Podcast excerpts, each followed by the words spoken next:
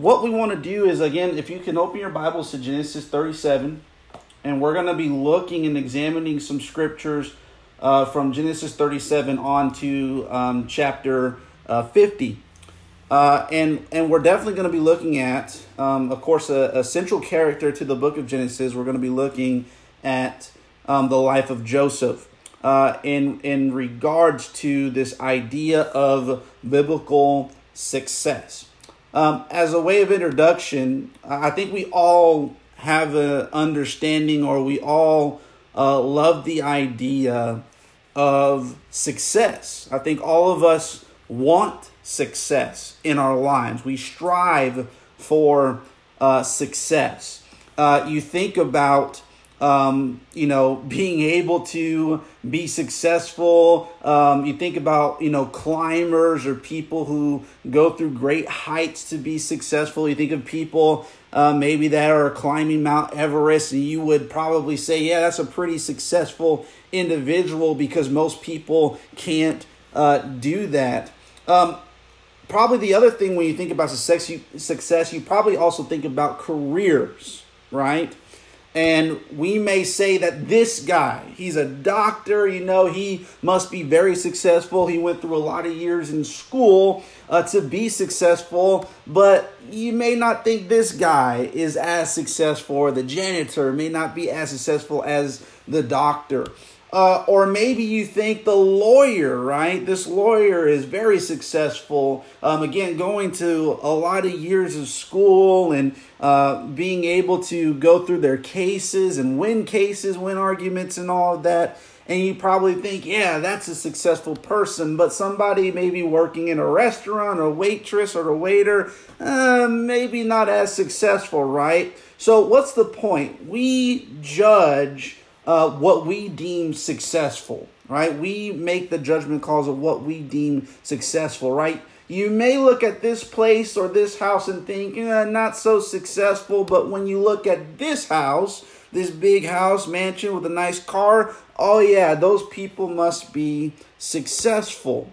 Uh, however, though, biblical success is different from our idea of success. Now, you may have looked at those pictures and thought, um, the fact that somebody can own a home is successful, right? The fact that somebody can have a job is successful, right? Um, but we have a different idea of success than what the Bible defines success. And I think there's a reason for that. Um, we listen often to a lot of these gurus and people uh, who talk to us about what successful people look like.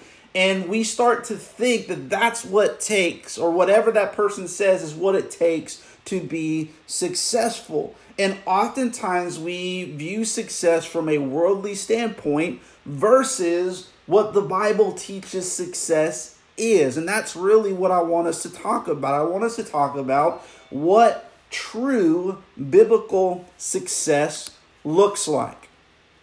What true biblical success looks like. So, I think that all of us would love to see our friends and our family um, obey the gospel. I think all of us would want to see that. And I would think that we would all think that's pretty successful, right? Somebody who's obeying the gospel is, you know, that's that's a successful moment, right? And and that's probably the uh, one of the best moments of success for anybody. Not not necessarily for the one doing the baptism, uh, but for the one being baptized. That's that's a successful moment, right? But I think sometimes, and please don't misunderstand what I'm saying here because I, I do think this is a successful thing and this is a wonderful thing. But if our thought process when it comes to biblical success is how many people I get in the water, then I think we again miss the point of what biblical success is. Again, I'll repeat myself.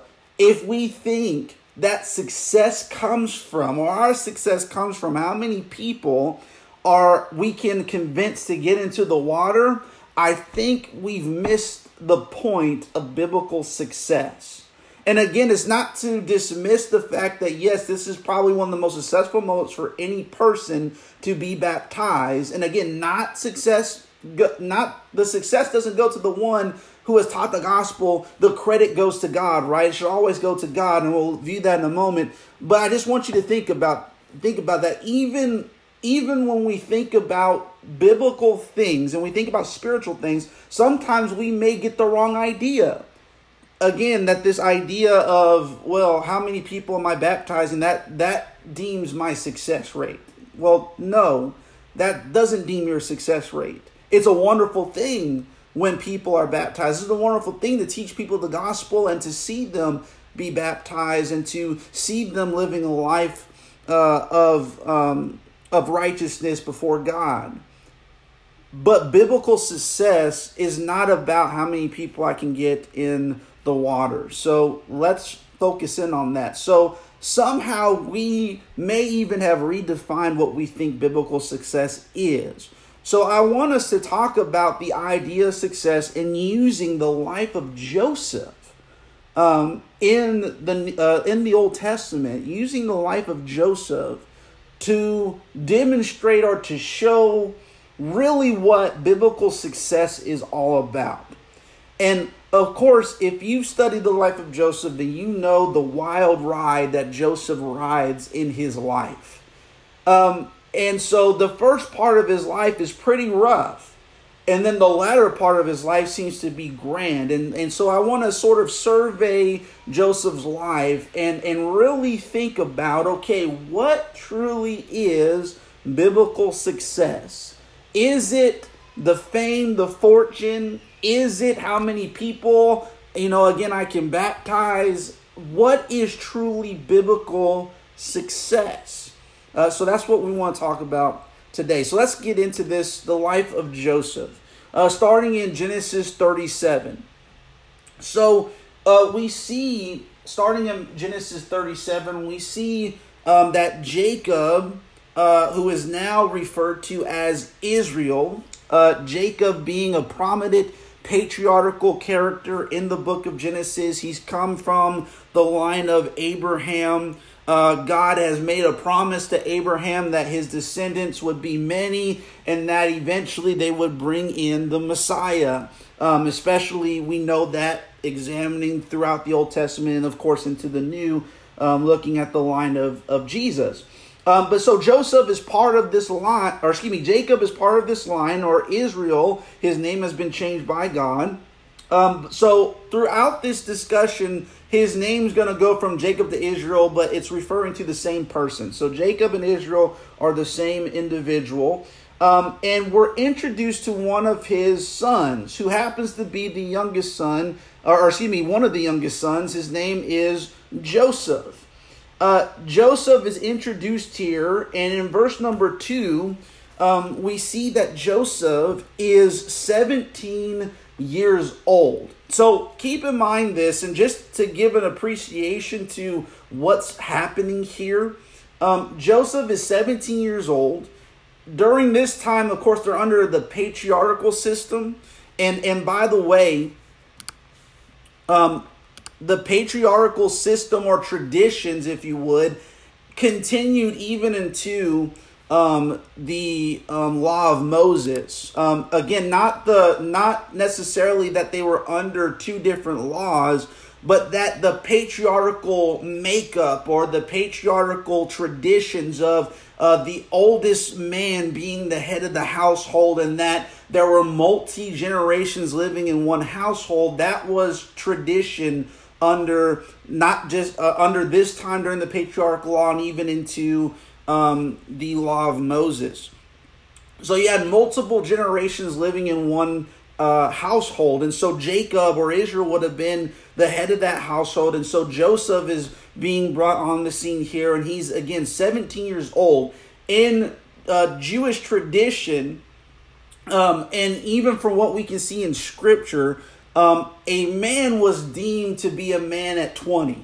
Okay, so he's considered still a boy. And if you want context to that, you can look at Leviticus 27, uh, Numbers 14, 29, and Exodus 30 and verse 14 to get some context to what, what um, even God told them um, what um, would have been counted as a man um, in in uh, during their time, and it was probably very similar uh, even during uh, the patriarchal system.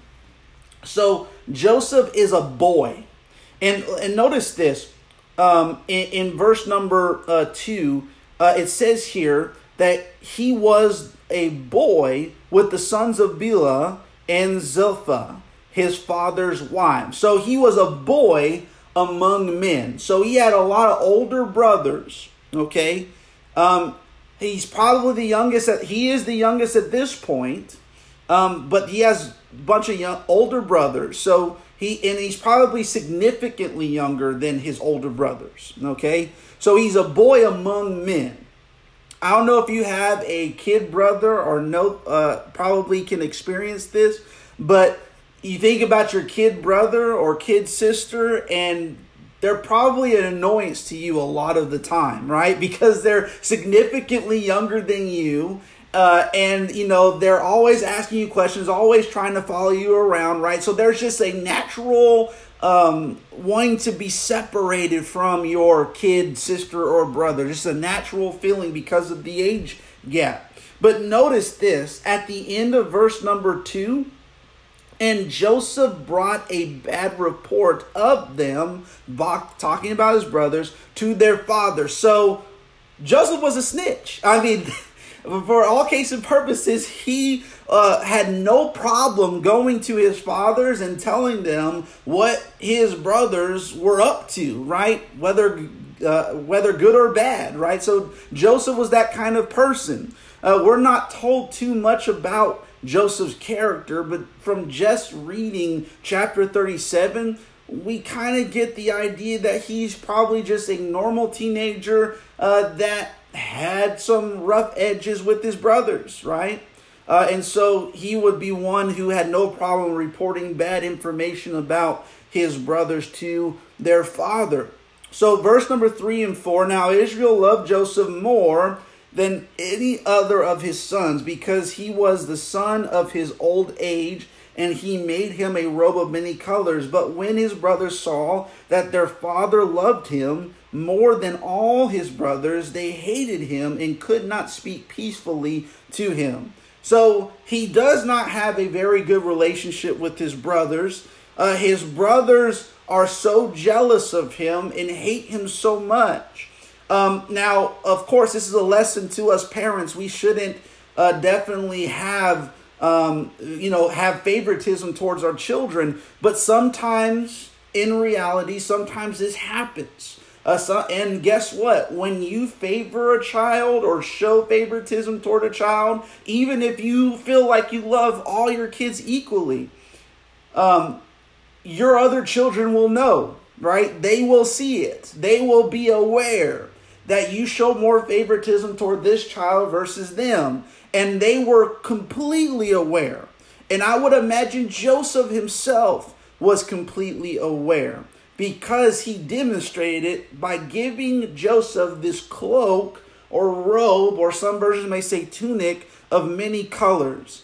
Uh, now, this would have been a tunic that you wouldn't necessarily wear working. This was a long robe, right, of royalty and again of privilege. So he had special treatment um, from Joseph, or from uh, um, Jacob, from Israel.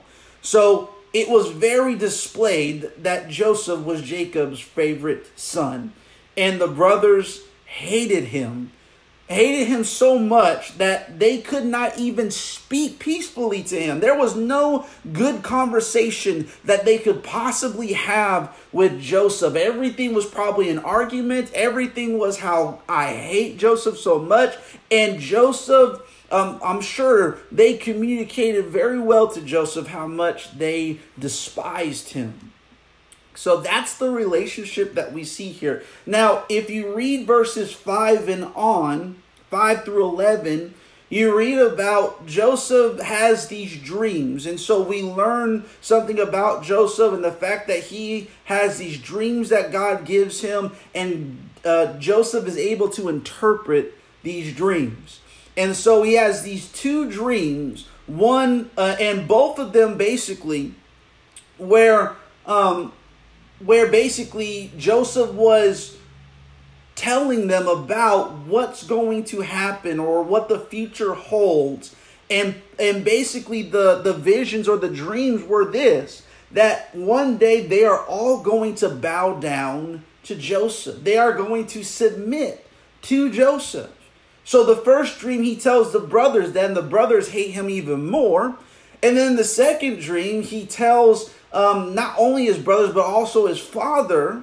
And um, his father's like, What are these things that you're speaking of? And his brothers again hate him even more. So there's this toxic relationship that's being built between Joseph and his brothers and really his family. Um, and so you read on uh, in verses 12 uh, through the end of the chapter, you read on and you note that uh, the brothers they go and they're doing their work they're doing their job and joseph of course wants to join them. Don't know why but he decides to join them. He goes and journeys um, to where they are. And as they're as he's coming um, in verse 18 they're plotting to kill joseph. They want him dead right? This guy thinks he's this big shot. This guy has so much privilege um, this guy has no problem telling dad about the bad things we do. You know, I we can't stand this guy so much so let's just kill him. Let's just get rid of him, right? So that's the relationship. Um, and they hate his dreams, obviously, because uh, he's showing authority towards them. And so, but in verse 21, we see that Reuben, the older brother, butts in and says, No, no, no, no, no, we can't kill him, okay? Uh, that would devastate dad. We can't kill him. Um, so let's just teach him a lesson, okay? Um, we can put him uh, in a pit or do whatever, but we cannot lay a hand upon him like that. We cannot kill him, okay? So, verse 23 when Joseph comes to them, they strip him of his robe takes his robe off, and then they throw him into this ditch, verse 24. Um, and this this um, this this pit is empty and has no water. So most likely this was probably some type of well pit. Probably, most likely. That's my own interpretation of this. But anyway, so they throw him in this pit where he can't get out of. Okay? Um, and they leave him there. And so while this is happening, they're sitting down, the brothers, and they're sitting down, they're eating, and they notice this group of travelers, and they happen to be Ishmaelites. Uh, now, that's very interesting, right? Because of who their descendants are, and, and that Abraham had a son named Ishmael. So these would have been distant relatives, right? And so they see these Ishmaelites and they're traveling to Egypt. And so Judah has uh, Judah, which is very interesting because where does Jesus's line come from? It comes from the tribe of Judah. Uh, Judah has the brilliant idea with Reuben not present, let's sell him. Right? We we can't benefit from killing him, so they still have the idea of killing Joseph. But they're like, well, we can't benefit from that, so let's just go ahead and sell Joseph. And so they do that. They sell Joseph to these Ishmaelites. And and then Reuben returns, verse 29, and Reuben notices, okay, Joseph is missing. He rips his clothes. He's uh, saddened by this. He's mourning with this because we're going to be in big trouble. So he approaches his brothers and tells them what has happened. Where did he go? And so they devise a plan, the brothers do, and they get the robe, they drench it in blood, and then they present it to their father and say, Do you recognize this cloak? And of course, Jacob recognizes it immediately, and Jacob believes that these animals have devoured his son. And so he is so distraught. The, the verses say he's so distraught that nobody can comfort him. He's so distraught to the point that he has to leave them and go and mourn somewhere else. So you can only imagine what Jacob felt like, especially because this was his favorite son, and everyone knew it. Meanwhile, verse 36, in the midst of this, the Midianites or these Ishmaelites, they sell um, they sell Joseph to an Egyptian officer, a captain of the guard named Potiphar. So that ends chapter 37. We skip over to chapter 39 and we continue to see Joseph. Now he's interacting with these Egyptians, he's interacting with Potiphar. Now, here's the awesome thing that we start to read, starting at verse number two, about Joseph and his connection to God and the fact that Potiphar can see this happening. So, again, thinking about our, our understanding of biblical success, of course, I'm doing a lot of background information um, based upon the storyline, so we're all on the same page. But notice this verse number two the Lord was with Joseph. Sorry, I, I, had a bunch of slides and I, I skipped ahead and stuff, but here we go. Genesis 39, verse 2 The Lord was with Joseph and he became a successful man, and he was in the house of his Egyptian master. Now, think about this. How would you and I define biblical success? How would you and I define success at all? Well, according to this, Joseph was successful because the Lord was with him. Joseph was successful because the Lord was with him. And because of this, the Egyptian Potiphar even notices this. So he's successful even as a slave. Now, a lot of us would, again, if we're thinking about, especially in terms of uh, education, in terms of position, we would probably look at Joseph from a worldly standpoint and think that's not successful. How can you be a successful slave? But Joseph was. He was a successful slave, not because of his abilities, but because of God.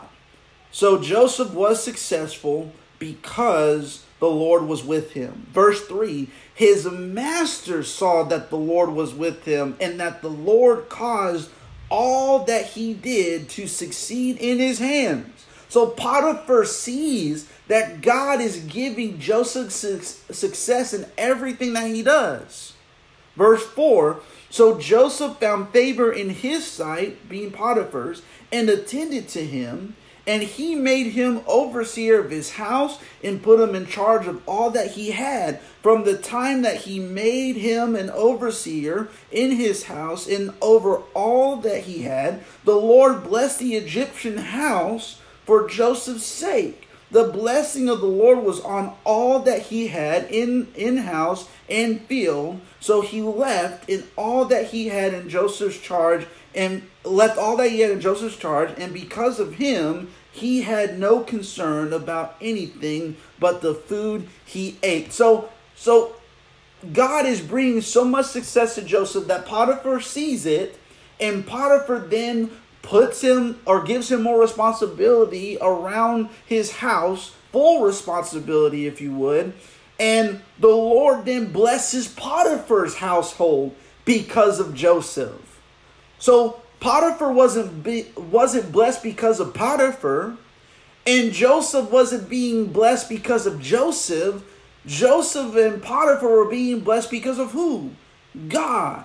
And it's a trickle effect, right? So Joseph was successful even as a slave, and because of that success, more responsibility was given to him in order to glorify God. I think we're starting to get the idea of what biblical success is just from this part of the story alone. But let's continue on as we're again examining the life of Joseph. Verse um, now, of course, if you know the rest of the story from Genesis 39, you know that Potiphar's wife was in the midst and had uh, and definitely had the goo goo eyes on Joseph. So starting at verse number seven, or really at the end of verse number six, now Joseph was a ha- was handsome in form in appearance, and after a time, his master's wife cast her eyes on Joseph and said, "Lie with me." But he refused and said to his master's wife, Behold, because of me, my master has no concern about anything in the house, and he has put everything that he has in my charge. Verse 9 He is greater in this house than I am, nor has he kept back anything from me except you, because you are his wife. Uh, how then can I do this great wickedness and sin against God? And as she spoke to Joseph day after day, he would not listen to her to lie beside her to be with her. So Joseph is being bombarded by Potiphar's wife to sleep with him, to have relations with him. And he knows good and well he cannot do that. That is Potiphar's wife, and that goes against God's commands. Right? Even Joseph understands this. Okay? And so Joseph even says, How can I do this? Not to you, Potiphar wife, but to God, do this great wickedness against God. So he understands how sinful this action would have been. And day after day, even after he tells her that, she continues to harass him every single day. Finally, one day, according to starting at verse 11, one day, you know what? She's had enough. And so she physically grabs his garment. And you know what Joseph does, which we all should do in that kind of situation? He ran. He ran out of his garment, probably out of his sandals, and he just took off, right? Because he knew what this woman this woman was relentless and she would not give up and so he had to flee the situation. Well of course potiphar's wife takes this to her advantage and she gets joseph not only fired but in prison. She tells the the people of the household that joseph was trying to make a pass at her. She eventually tells her husband potiphar that joseph did this and potiphar is so enraged uh, that uh, thank God he didn't kill him, right? I believe God's protection was upon him, but he was so enraged that he sends Joseph to prison. And so that's where we find him at the end of chapter 39. Or, uh, and but before you get to the end, think about this verse uh, number 22 or excuse me verse number 9 19 after he after the wife communicates to um, uh, to Potiphar. Um, verse number uh, 20 and Joseph's master took him and put him into the prison, the place where the king's prisoners were confined, and he was there in prison. Verse 21 But the Lord was with Joseph and showed him steadfast love and gave him favor in the sight of the keeper of the prison.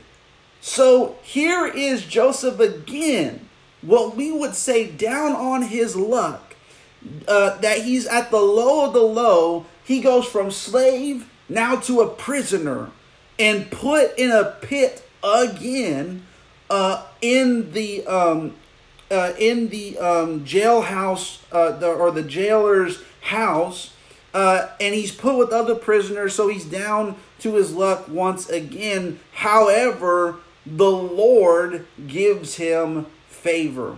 The Lord gives him success. And it uh, and it gave him favor even in the sight of the keeper of the prison. Notice what the keeper of the prison does, verse 22. And the keeper of the prison put Joseph in charge of all the prisoners who were in the prison. Whatever was done there, he was the one who did it. The keeper of the prison paid no attention to anything that was in Joseph's charge because the Lord was with him, and whatever he did, the Lord made it succeed. So, are you getting this pattern here?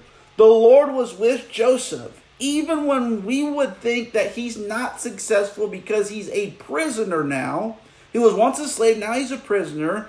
So the Lord has granted him success even as a prisoner, and the keeper sees this, and he gives him favor, gives him oversight even in prison.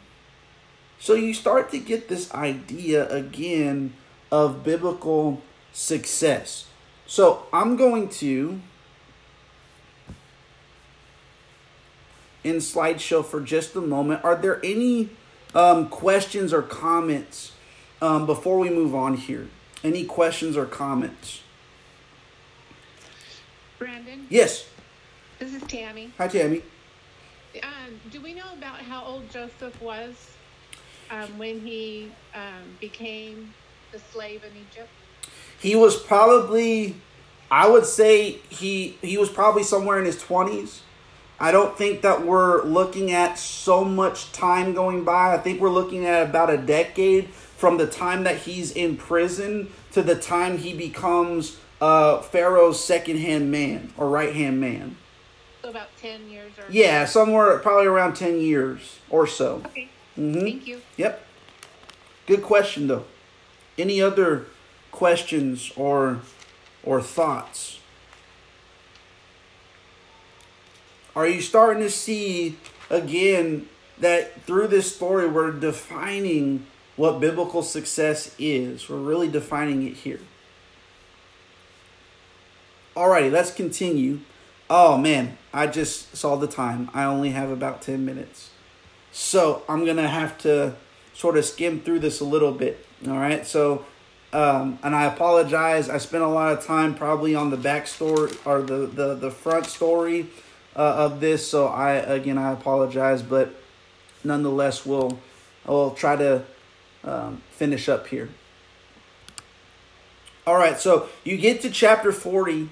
And while he's in prison, there's this cupbearer uh, and this uh, baker, and they both uh, were um, the cupbearer and the baker to the king, uh, to Pharaoh, and they both do something offensive to Pharaoh, so they're cast in prison with Joseph, and um, they both have a dream.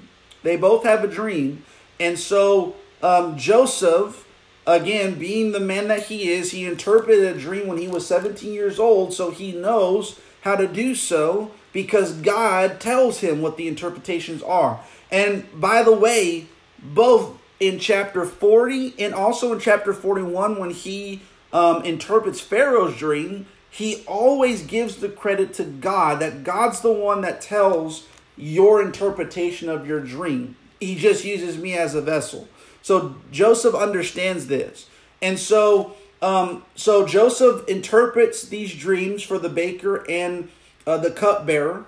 Um, the cupbearer, of course, his dream uh, is depicting that three days he would be restored back to his office.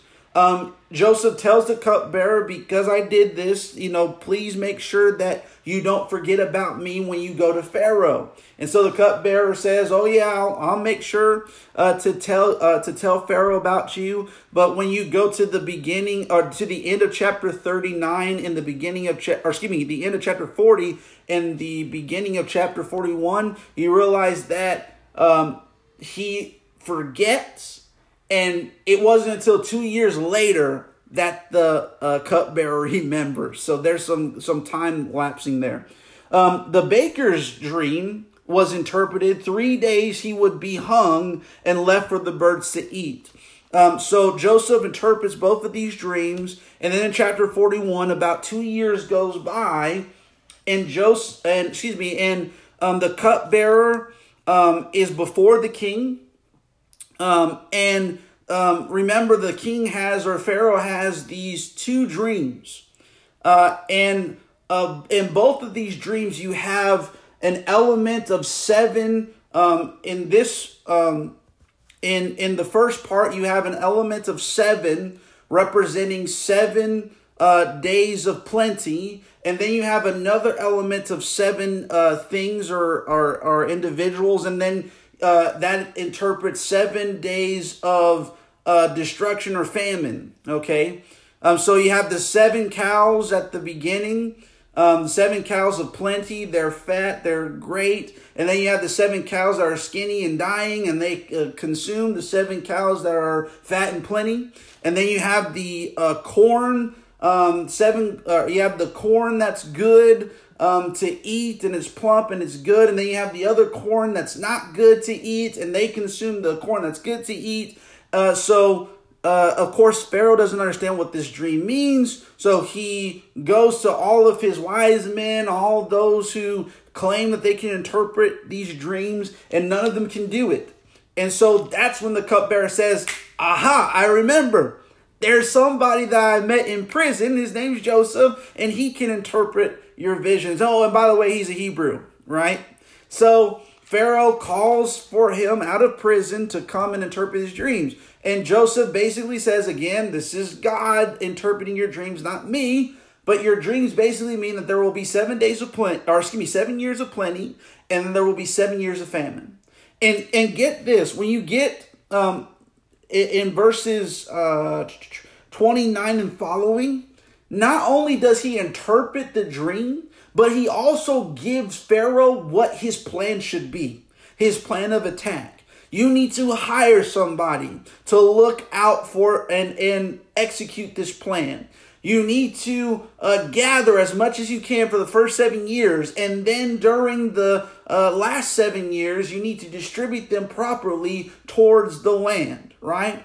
So he lays out the plan, again, because God gave it to him, lays out the plan and tells Pharaoh, This is what you need to do. Pharaoh sees this, and Pharaoh then says, I'm going to make you the plan maker, right? Or the plan executor. So, so get this. So Joseph goes from sla- or hated individual to slave to a prisoner. Now he is rises to a high power. So notice what he rises to. He was placed over all of Egypt. He's placed over all of Egypt. He is only one step below Pharaoh, who's still ruler of the land. So he's the second in command. He receives Pharaoh's signet ring. Uh, obviously, Pharaoh wouldn't have so many signet rings to go around, he would have only a few, and that ring would have meant that he, that Joseph, um, is the prime minister of Egypt. So he's again second in command. Um, he received expensive royal clothing and jewelry. Okay. Um, he um, rode in chariot number two, right? So you got Air Force One, he rode in Air Force Two, right? So that's what Joseph had. He, he rode in the second chariot, showing his uh, ruling. He received an Egyptian name. Now, what's interesting about this name, usually when um, a when um, a Hebrew uh, throughout the Bible would get a new name um, from a, a conquering country um, or a foreign country, um, they would get a name that would have honored the foreign gods that they were now living in. But here we get an indication that that's not the case with this Egyptian name.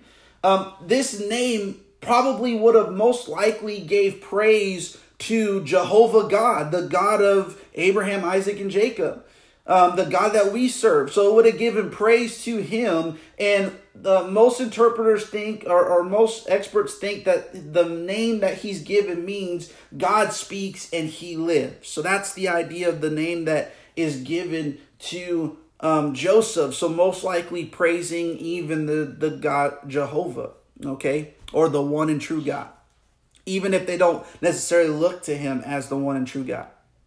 All right, so he gets a special Egyptian name. He received the daughter of the Egyptian priest as his wife. Okay, so he gets uh, a a uh, a, a do- or, or, excuse me a, a wife out of this deal from royalty. Okay, so Joseph rises to power. Now most of us would say, okay, now he's successful. But again, as we look through this, the account and we look through the story, he has always been successful. Why? Because God was with him. We may define, or the world may define, that um, in order to be successful, you have to attain wealth, you have to attain position and all these honors. But that's not biblical uh, success. Biblical success, I think Joshua says it best. But these are the words from God to Joshua. This book of the law shall not depart from your mouth, but you shall meditate on it day and night, so that you may be careful to do according to all that is written in it. for then you will make your way prosperous and then you will have good success. So, followers of God will always have what? Good success. Not because of who I am, but because of who God is. So, God is the one that provides success. And it's success, biblical success, is living for God. That's the point. Biblical success is living for God. If we live for God, it doesn't matter what we go through. It doesn't matter if we're a slave or if we're the right hand to the king or if we uh, own a bunch of things or we don't own a bunch of things. Whether we have education or don't have education, the best job, the worst job, it doesn't matter. We are successful because we serve God. That is biblical success. And that may be a long way of looking at it, but just looking at this story of Joseph, we truly understand what biblical success is. For the sake of time, I'm just going to say this.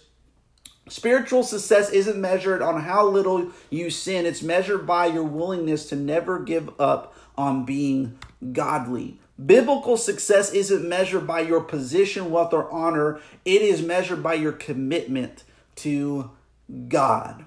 Um, if you are God's, He will correct the sinful designs of men. Now, again, it may not happen in our lifetime like it did for Joseph, but eventually God is going to set things right, um, especially at the judgment. So we should not be so concerned about God fixing everything now.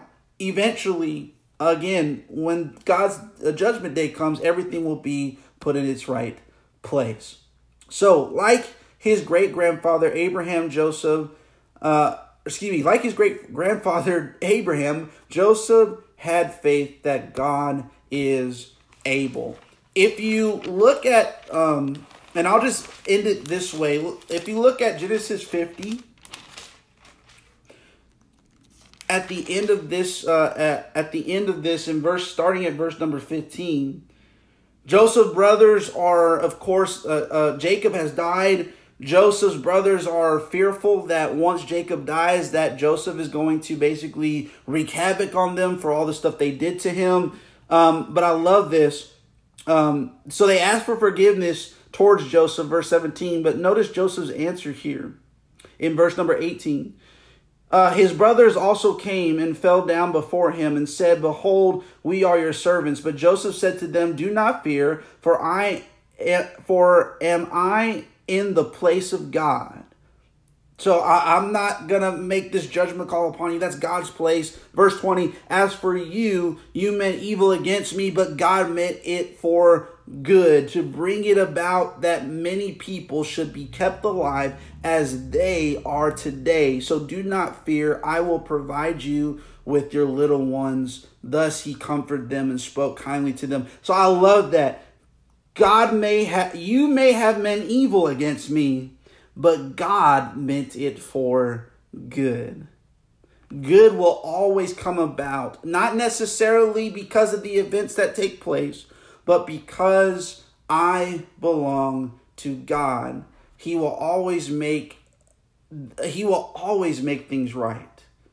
Maybe not in our lifetime, but on the judgment day we can be rest we can rest assured that it will. And there are events throughout our lives where things are set right and all we can do is give the glory to god. But we are successful regardless of what happens in our lives as long as we stay connected